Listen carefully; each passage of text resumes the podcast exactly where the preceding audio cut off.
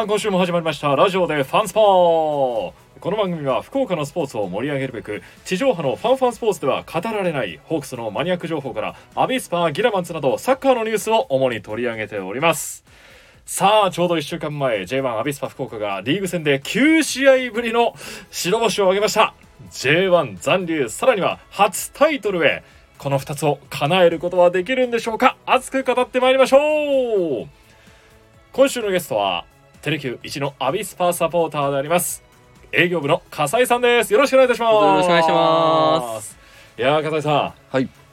前回の清水戦しびれる展開でしたね。やっと勝てたって感じですね。3対2の逆転勝利、はい。執念の勝利なんて報道もありましたけども、はい、いゲーム見ていかがでしたか？やあの見ててあの先制点じゃないあのフリーキックのシーンですね、中村俊選手のゴールのシーンですけどなんかあのフリーキックで2人クルークス選手と中村俊選手がうん。立った瞬間になんか入る気がするって僕思っちゃったんですよね。はい。それどのあたりから？いやあのーまあゴールへいい位置でのうん。ゴールに近いいい位置でのフリーキックでありましたしなんかこうやってやろうと思っている2選手が立ってるなっていう感じがしたんですね。まあ、中村俊選手はあのーまあ、コロナ明け。はい。でクルーク選手も、まあ、ちょっと前にあった、あのーまあ、1点をですね返すことになったゴールとかですね。うん。名古屋戦のゴールとか、まあいろいろありましたけれどもなんかこうやってやりやろうという気持ちが2人の立ち姿からすごい感じられてですね、ええ。多分クルークスが決めるんじゃないかなと。うんおおクルークス選手。と思ってたら、ええ。と思ったとら思ってたら蹴ったのは中村選手でした。そうなんです。そして見事ゴールに吸い込まれました。はい J1 のリーグ戦初ゴール。おめでとうございまおめでとうございます。す。美しいゴールでしたね。えー、ビューティフルゴールが決まりました。でも中村選手ってちょっとリーグ戦から離れてましたよね。はい。あれは何があったんですか？なんか噂によると、まあ、コロナで離脱であったりとか、ええ。まあ、その後も、まあ、一回やっぱりコロナになってしまうと、ん。まあ、多くの選手はこうコンディション戻すのにはい、あの時間がかかってくるものなので、うん、多分そういったところがあったんじゃないかなというはいところですね。だから8試合ぶりですもんね今そうですね。えまあ、怪我をしてる感じではなかったので、あのなんとなくこれから残り試合に向けてキーマンになってくれるんじゃないかなと思って見ています。確かにあの報道の発表もプロ野球のホークスだと選手誰々選手誰々選手誰々コーチとか感染が新型コロナ陽性判定を受けましたって一人一人全部出るんですよはい。ただサッカーアビスパの場合他も分かりませんけど陽性者が出ましたであの詳細はなかなか語られないとうんいうところはありましてどの選手がこうコロナになったかっていうのはちょっと常日頃見てないと分からなくて中村選手もおそらくコロナだったんじゃないかっていうところですよね。ええでチームは9試合ぶりの白星で中村選手は8試合ぶり出場でゴールを決めて勝利に貢献しました。はい。これからはちょっと中村選手出続けますかね。そうですね。あのーまあ前選手がまあ絶対的なボランチとしていて、はいでもう相方のボランチってやっぱりすごい重要で、やうんっぱり同じレベルのボランチの選手がやっぱ欲しい感じですよね。でそのまあアビスパ福岡自体がですねそのコロナ禍に見舞われて、うんあれだけこう選手が足りないとかっていうところ時に、まあ、夏の補強で平塚選手はい。来ていただいて、まあ、あのルヴァンカップはじめ奮闘してもらってたというところであのもちろんそこもいい補強ではあるんですけど、まあ、中村選手の、まあ、に関して言うとやっぱり、えーシーズンと、えーシーズン途中からではありましたけどももうちょっと早い段階での移籍でもあったので、まあ、あのチームへのフィットというところではやっぱり一日の長があるというところがありますのでやっとあの中盤があのちゃんとちゃんとしたですねベストメンバーになったかなといううんところがありますね。落ち着きますか落ち着きますね。えそして中村俊選手のフリーキックのゴールの後山岸選手が2ゴール。そうですこね。れは大きかったですね。はい決めてくれました、あれもあのいいゴールだなと思いましたしう、ん。まああの中村俊選手と、はい。えー山岸選手ってザスパー草津モンテディオ山形はい。とアビスパ福岡3チームで一緒なんですね。へでえ多分同い年えくらいだったかなという感じで2人ともすごい仲良しらしくてですね、はい。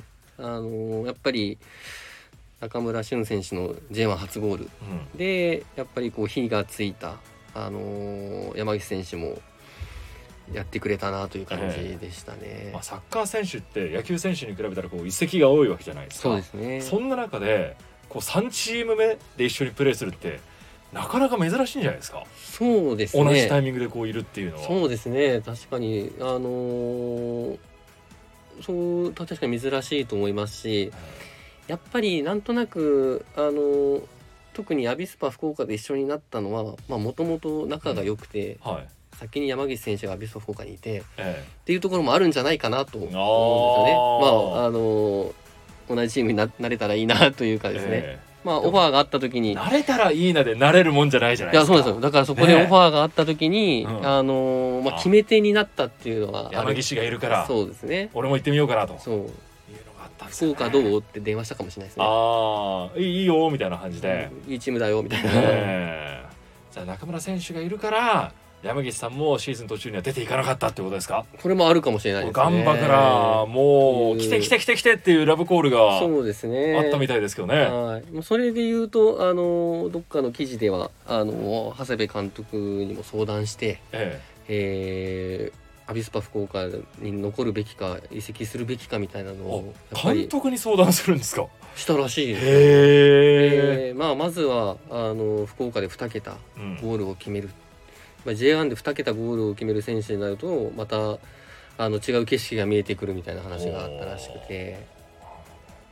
で山口選手はこの2ゴールでその2桁ゴールに王手をかけるはい。9まで伸ばしましたそうよ。ですね。J1 の得点ランキングさっき見たら6位タイ。6位タイですね。10いけば2位タイになるんですよ。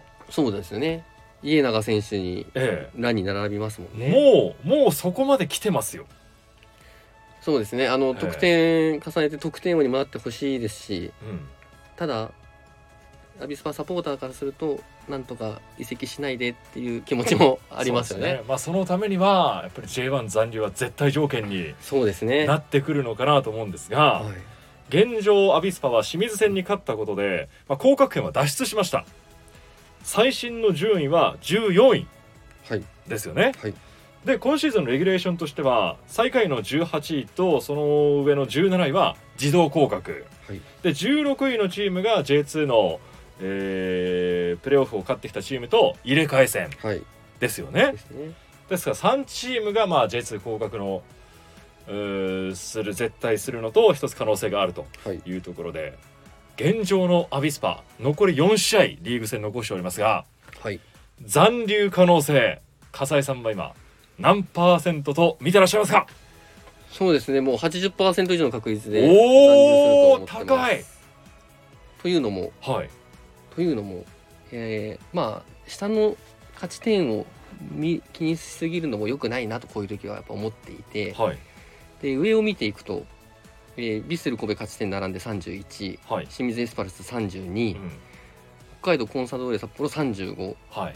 まあ、すごく詰まっている中でやっぱり少し、えー壁があるとするとコンサドーレ札幌の35、まあ、これにど,、どれだけ近づけるかなっていうところがまず当面の目標かなと思うんですね。35が一つ目標、はい、というと、まあ、35の1個下でいくと、まあ、34かなっていうところがあると、アビスパ福岡1試合勝てば34になります。そうですね。現状31ですから、はい。勝ち点3が入れば34、はい、で、まあ、残り4試合。うん。4試合のうち1試合勝てばいいはい。というふうに考えた時にですねまああのなんとなく100%を4で割ったらまああの25%ずつ。ええ。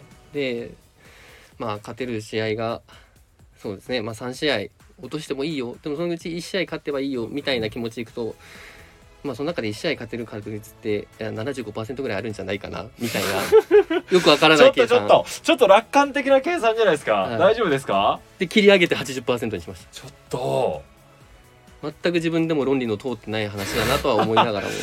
テレキュー一のアビスパサポーターがそれでいいんですか？いやもうやっ大丈夫ですか？ぱり最後はあれですよ、ええ。あのー気持ちですよ。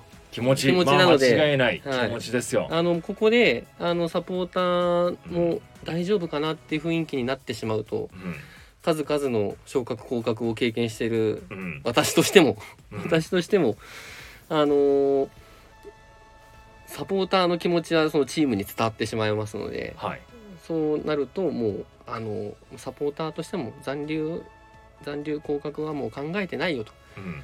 当然のようにあと4試合のうちあの全部勝つぐらいの気持ちでもちろんですよ。やってもらえればいいんじゃないかなとはい。いうのと30勝ち点34になるとですね。まああの次節なったとすると、えー仮にガンバ大阪が勝ち点そのままだったとすると勝ち点差数が、えー34と29とはい。いうことで、まあ京都三外 FC と合わせても、えー勝ち点差が4になりますよね。はい。で結構サッカー界でこうシーズンが終わりになると言われているジンクスがあってうん。これが、あのー勝ち点差勝ち点の差。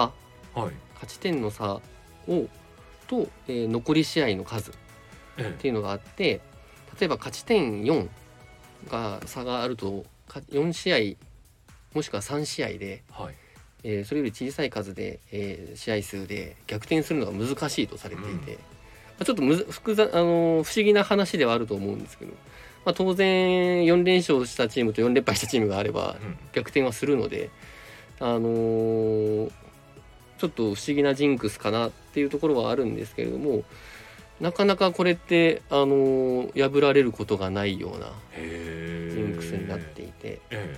まあ今の時点の数字から考えるとまあこれ他のチームも多分難しい試合ももちろんあるでしょうしえうん。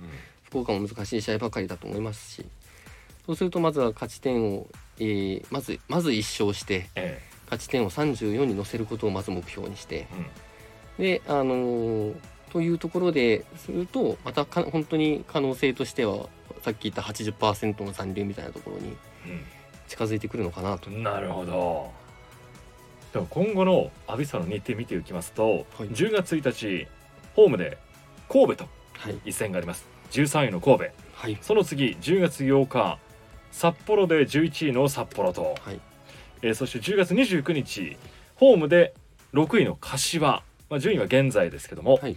えーそして最終節が11月5日、えーアウェーで浦和9位の浦和と対戦とうん。なりますですからまあこう、まあ、いずれも上位のチームとの対戦にはなってます、10月1日どうでしょう？神戸戦が素人目には大事になってくるのかなと思うんですが笠井さん的には？いやこれ大事なのは間違いないですよね。え。であのー順位的には、まあ、勝ち点としては同じポイントかなと思いますが、ええ。この間の神戸はあのーガンバ大阪との一戦、まあ、裏天王山なんて言われ方をしてましたけれども、まあ、ここで勝ってますので、うん。大迫選手2ゴール。はい、半端ないってみたいなあのネットの記事がいっぱい出てましたけど。ちょっと特にあの大迫選手の2点目うん。トラップをしてまだボールが地面に落ちないまん間際を叩くというちょっとジョンマリ選手っぽいですね。ねシュートを叩き込んでましたしちょっとまあ大迫選手武藤選手あたり気をつけないと、というところではありますね。神戸もなかなか今シーズンは波に乗れなかったですけどこの最後に来てちょっと上げてきてますからねね。チームの状態。ただあのルヴァンカップでは勝ったじゃないですかそうなんです。もうまざまざとこうええ。やっぱり、あのー強いチームだということはこうええ。見せつけているはずなので、なんで。しかも今回ホームでできる。そうですね。そのアドバンテージもある中で。そうですね。どうでしょうかね。ここで一つ勝ちができれば34になるわけですから、そうですね。気持ちの面でもだいぶええ。余裕になってくるかなと、うーん。あとの3試合の中ではどうですか？大事になってくるのは。そうですね。あのーまあ、どれも大事どれも全部勝ってほしいなとはもちろ思いつんそうですよ。もつちろん大事。全部勝ちたい。そうですね。そういう意味ではあのーやっぱりこういう時ってあのーホームの声援の後押しっていうのは大事だと思うんでそういう意味ではあ残り試合2試合が、えーホームの試合。え10月1日えー神戸戦ベススター。やっぱりそういう意味ではあの神戸戦大事ですし、まあ、もう一つは柏戦。柏ですよ。6位ですよ現在、そうですね。上位です。調子いいですね、えーただここに勝てばもうよりもう残留が決定するぐらいですよね。そうですね、えーまあ、欲を言うとその前の札幌はの方がまだ順位が近いので、うんここで決めておきたいところではありす、ますね、うん。ただ柏戦、まあ、1対0の惜敗、えー J1、えー今年の第4節。はい。あのー今こう見ながら思いましたけどあの前選手のクロスバー直撃のシュートとかえ。ありましたのでまあただあのいい試合は惜しい試合はしてたと思いますのでえうん。なんとかホームホームでせ雪辱を晴らす。そしてそこで残留を決めるというえ美しいシナリオえでいけるんじゃないねかなと。やっぱり最終節の前にはもう確定させておきたいっていう、いや本当そうえーですよ、心理はありますけどね。最終節アウェー浦和っていうのは結構精神的にも、ええ。向こうの大応援団が出てくるわけじゃないですか。すね ACL の方にも戦ってた浦和ですから。そうですうね、ん。じゃあその残り4節、えーリーグ戦残しておりますけどはい。キーマン誰になるでしょうか、そうですね。ちょっと悩みますね。うん。悩みますが悩みますが、えー中村俊選手はもうあの復帰をしてくれて支えてくれてると思うのではい。あとはもうやっぱりチームはチームがどれだけ点を取れるかという意味でうん、そういう意味では山岸選手。おお、と言いたいですね。山岸さはい。ん残り4試合で何点ぐらい決めてくれそうでしょ今ですねチアゴ・サンタナ選手12得点。うはい。得点ランクトップです。で山岸選手あと、うん、4点4試合で4点取ってくれたらえ。もうあのー得点王みたいなもんだと思うんですよ。えちょっとノルマ高すぎません？4試合4ゴール取ってって。まあもちろん望みはそうですよね。メッシ割りのですねえ得点率になるかもえしれない連ですけど。続ゴールで締めてもらいたいぐらいですけどね。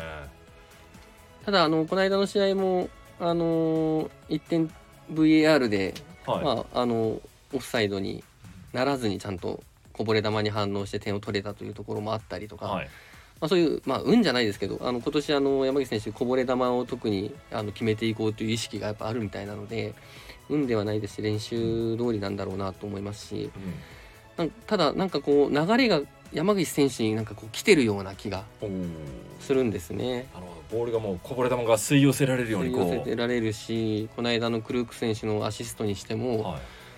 本当にいいところに落としてくれたりとか、うん、味方がボールを落としてくれたりとか、ええ。っていうこう運もついてきてるんじゃないかなというのがあるんで4試合4ゴールあるかもしれないですね。えじゃあ笠井さんの記憶の中で、はい、アビスパの日本人選手で、はい、J12 桁ゴールっていらっしゃいます？J12 桁どうなの？えー、率直に今パッと20。5年近く応援されてきた。山下義輝選手がその昔どうだったかなというところがありますね、うん、けど2桁は取れてたのかな。もそれぐらいな。そうですね。そういう意味では2桁ゴールちょっとフォワードとして日本人選手で取ってもらうと、ええうん、これはちょっとやっぱりまたクラブの歴史を塗り替えられる塗り替える選手っていうふうに、んなりますね。ええですからもうあと1ゴールですから2桁ゴールまではまあ神戸戦で決めてポンポンポンとその後もそうですチーねムを救ってほしいですね。神戸戦で4点取ってもらうだけでもいいですけどね。1試合4点。はい。もうハットトリック超えちゃって。はい。いやー大迫選手がちょっと点の取り合いになるのかなとか考えたり。あー本当でもそういうそれくらいやっぱり神戸戦やっぱり大事ですね。うん。いやー J1 残留は笠井さん曰く80%ということですのでアビスパサポーターの皆さん少し安心していただいて、ただ気ただ気は緩めずに、ね。えー応援してまいりましょう本当は100%って言いたいんですけど、うんあの100%って言っちゃうとあまりにもちょっとバカっぽいかなと思ってですね。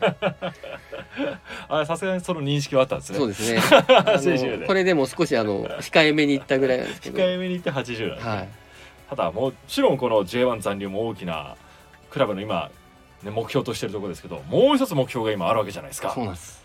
ルヴァンカップ。はい。準決勝。戦いました。ですね。ホームで戦いました。今週の水曜日に戦いまして、はい。明日第2戦が、えーアウェーの広島で開催されます、初戦はまあ惜しくも3点をリードされているところから2点を返してなんとかちょっと望みをつないだような形にはなったと思うんですが振り返ってどうですか？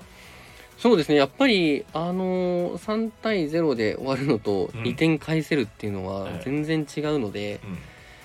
でももう3-0だったらもうノーチャンスですよねそうですね。ええ。3-0だともう4点取ってあとは勝たないといけないので、えもう長谷部監督が2点取って勝つ。2点差で勝つというふうに言っえてい2ましたし。点差で勝てばもう絶対条件でパッともういけるんですか？えっと2点差で勝てばいけることになりますね。だから2-0であってもアウェーゴールに？3-1でも OK 3-1でも OK オッケー。じゃあ2点差をとりあえ2点差ずつければをつけられれば。勝った上で2点差。そうですね。なるほど。じゃあ得点の方も守備の方もどっちも頑張んないといけないゲームになるわけですね。そうですね。えーそして今年は広島にちょっとやられっぱなしですからね。強いですよリねーグ戦でも今シーズン勝ててない。はい相手ですから。去年はでも1分け1敗ぐらいだえじゃあ1分け1勝1分けぐらいだったと思うので、はい。そんなにあの苦戦するとは思わなかったというかやっぱり監督が変わってるっていうのはちょっとええ。大きいんだろうなと思いますうね。ん。どうですか？第2戦がもう目前まで迫ってます。はもう J1 残留も追いかけながらこううん。初タイトルも目指すっていう、まあ、なかなか難しい状況ではありますけど、そう、ですねでも得点2-0で勝つことって、えうちジョンマリ選手がいますからねおお来たこの前ねあのファンスポでインタビューもさせていただきまししててましたね見ました。歯片手一本を。どうでした？ナイスガイいやでした？ーもういい匂いがしてました。ああそう。外国人選手いい匂いするんですよ。もうね全身を某有名ブランドではい。固めてらっしゃいまして、あの G から始まる、AG から U からはい。CCI で終わるんですけど、ですよね。どれや。でも笑顔が素敵ですごいなんか笑いながら話してくれたりして、ね、まあ、フィールド上でもすごい明るいイメージというかうん練習もちょっと見せていただいたんですけど、はい。もう頑張って頑張ってって言いながら、言ってましたね、ええ僕あれスマートフォンで撮ってたんですよ言うやって言ってましたね。言うやって。多分山岸選手のことを鼓舞してたんだろうなと思いますけど、やっうん。ぱりすごいフィジカルというか体も大きいですし、うん。腕も太いし、うん。厚みがある胸板も、そうですね、であのールヴァンカップで神戸戦であの牧野選手とこう競り合って、はい。牧野選手をこう、まあ、押し倒す押し倒すじゃないですけども、まああのあれハンドオフっていうですね、ええ。あの技術ですね。あれもうあんなの普通のプレーだよと。もう中国時代はもっといいプレーがあったよ僕はっていうようなことを言ってましたから。ええ。ね。あの初ゴール復帰後初ゴールルヴァンの、はい。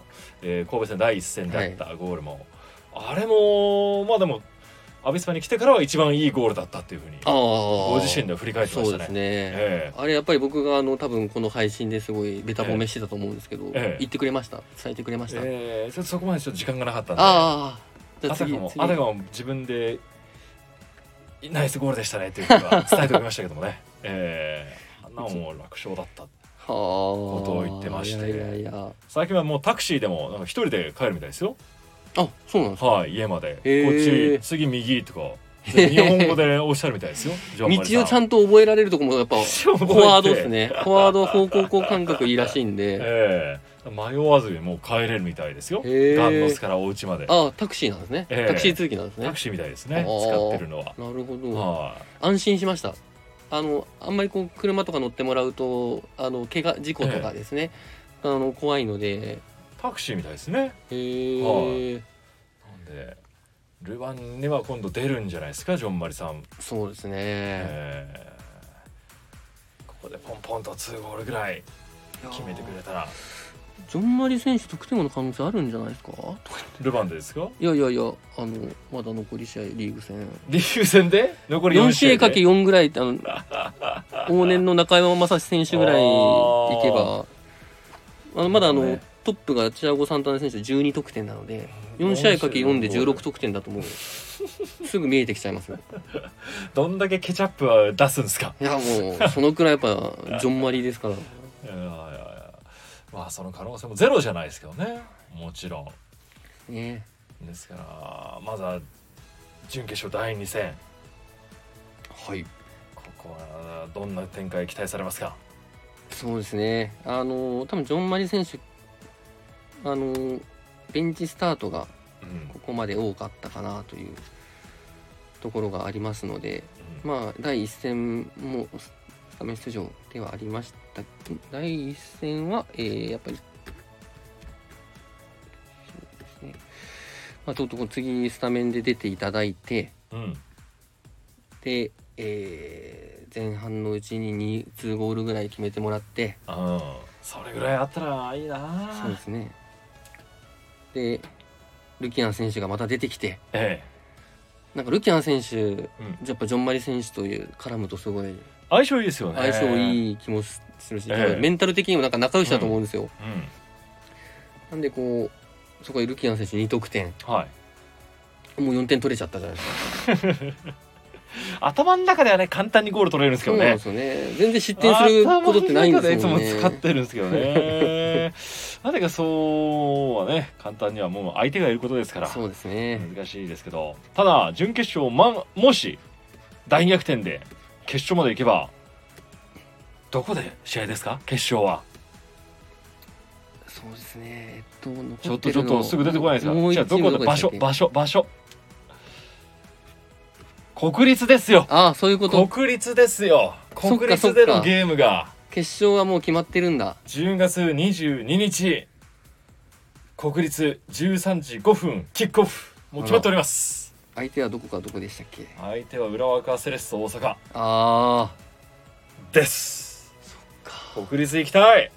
そうですね。国立で浦和に勝ちたいですね、これはねもう一回決勝まで行ったらファンスポでアビスパ特集ありますよ、そうです前ね回はね長石さん山之内さんそしてジョン・マリ選手にインあタビューさせていただきましたけどまた決勝に向けてはこれはもう一回企画やらなきゃと。あそうですね。なるはずですから、あのー桜井君の取材の日僕も行こうかなと思ってたんで、ええ、いや片井さんいらっしゃるかなと思ったら、、はい。らっしゃらなくて、い、はい、ちょっとあのあのー営業のお仕事が ありましたので次こそ行って、ええ練習見に行ったらですねやっぱり剣坊田中さん改め田中健二さん。がしっかりもうねマフラータオル首に巻いて見てらっしゃいましたね。それはお仕事ででですか？お仕事だと思います。ユニフォーム姿で見てらっしゃったんで。え西スポなのか何かで多分いらっしゃってたんだなと思いましたね。ねえちょっえじゃあ国立は行くでいいですね？決勝に行った場合我々。ともちろん。でちょうど土曜日じゃないですか。まあファンスポがあるのかファンスポがあるから土曜日だもんな。うん。うん。何かしらででも見たいな、そうですね。ええ行けたらベストですが。あのその時は代わりに行ってこようかなと。あそしたら現地でつなぎましょうよ。そんなことしていいの？はいいやいやそのスタジアム前とかから今から行ってきますとかでもいいんであちょっとぜひその時はあぜひ。東京と福岡国立と住吉テレキューのそうですね。中継で結んでやってみましょう、その時僕はファンスポに出るんですか？いやいやいやラジスポだけです。あ誰でもない安心しました。ここはもう自由に出ていただいて。安心しました。ははい。なんでその間にちょっと取材していただいて、い、雰囲気などを伝えてください。はい、ちょっとその時はスポーツ部兼務発令お願いします。ちなみにリーグ戦はどうですか？見に行く予定は残りはどうですか？えっと10月1日えヴィッセル神戸戦。え残念ながらお仕事。ええおっと！残念すぎるんですけとどなると最後柏戦。ははい29日10月29行きます。お。行くつもりですがうん。ドキドキしたくないのでええ。っ、と10月1日10月8日2連勝してもらってえ清水戦から合わせて3連勝でうん。うん残決めてうん。で僕はあのすごいのんびりとあのほろ酔いでいきたいなと思いますのでおおじゃあ可能だったら10月29ちょっと現地からやりますか。ベススタ前から。おそうですね、ええ。生ライブ配信。そうですね。ちょっと考えてみましょう。えーちょっと ちょっと調整してみましょう、はい。皆さんのご意見もいただいてやってくれという声が多くありましたらそうですね。別スタからですね。いろんな方にも出ていただいてね、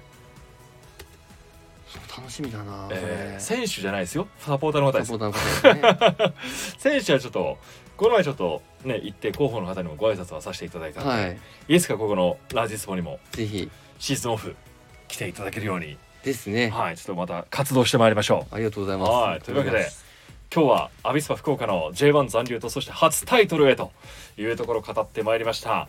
ぜひもうプロ野球も終盤ですけども J リーグも終盤戦です。ワールドカップの前このアビスパが決めてワールドカップが見たいとそうですね。思いますんでこれからもぜひよろしくお願いします、では今週は笠井さんとお伝えしてまいりました。ラジスポまた来週です。どうもありがとうございました